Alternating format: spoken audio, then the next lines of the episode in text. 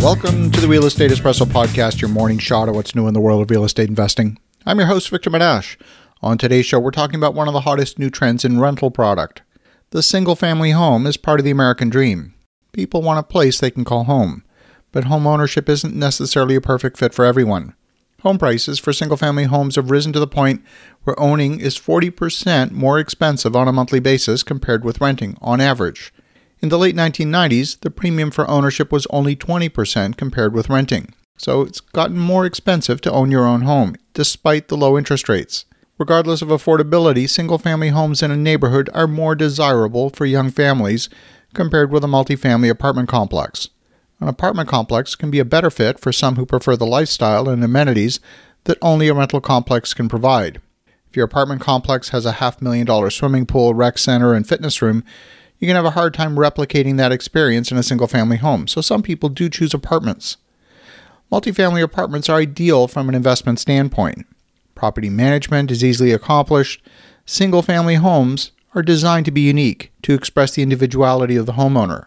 Since no two homes are alike in an ideal world, the cost of maintaining a single family home is inherently going to be higher than apartments. None of the interior finishes are likely to be the same. The flooring will be different, paint colors, room sizes, appliances, so much will be different. So your cost of maintenance is generally going to be higher. But if you designed your community of single family homes or townhouses for rent, you might be able to marry the best of both worlds. You might deliver the end user experience of a single family home combined with the management efficiency of the apartment complex.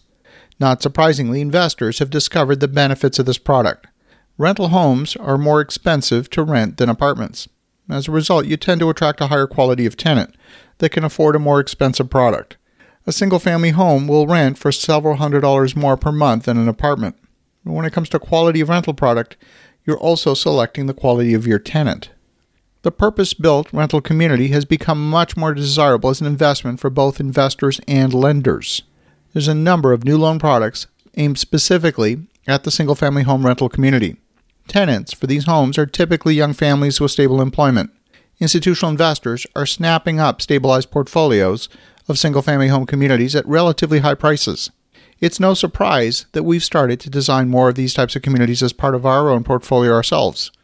There's a clear difference between the way you design a home for rental versus owner occupied. With a rental product, there's a relationship between square footage and profitability. If you design a home that's too small, well, you simply won't find demand for that product. But if you design a basic three bedroom home but make the bedrooms really large and spacious, tenants will love it, but they won't necessarily pay extra for all that extra square footage.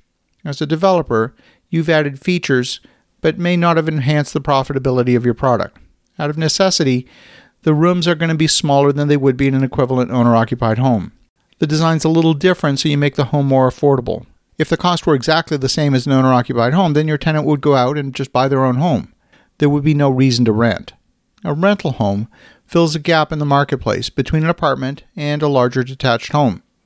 There's a school of thought that a rental home might be positioned similarly to a starter home, but that's not necessarily the case. In a rental home, you're going to still design certain upscale amenities in the kitchen and the bathrooms to make the home more desirable in the market. You still want to include stone counters, stainless appliances, undermount sinks. You're going to include hardwood and tile flooring, minimize carpeting, one of the financial benefits of rental homes is that they experience lower turnover than apartments. Families tend to get more deeply rooted in a home, and a move is a bigger effort than it would be for a one bedroom apartment. The lower turnover tends to mean lower vacancy. Of course, the life cycle of a single family home community is going to be different than it would be for an apartment complex. You've got more maintenance associated with single family homes. You have a lot more roof area that will eventually need to be replaced. You've got a lot more windows. The number of furnaces, air conditioners, and water heaters the same. So theoretically, those maintenance items don't necessarily attract more maintenance. But if you're going to build or own a rental community, you want to think carefully about the ownership life cycle. Do you still want to be owning that community when it's 30 years old? Developing your exit strategy for your community is an important part of the overall project. You have the option of multiple exit strategies. You could sell the entire community as a rental portfolio, that's often the simplest sale transaction, but it may not necessarily give you the highest value.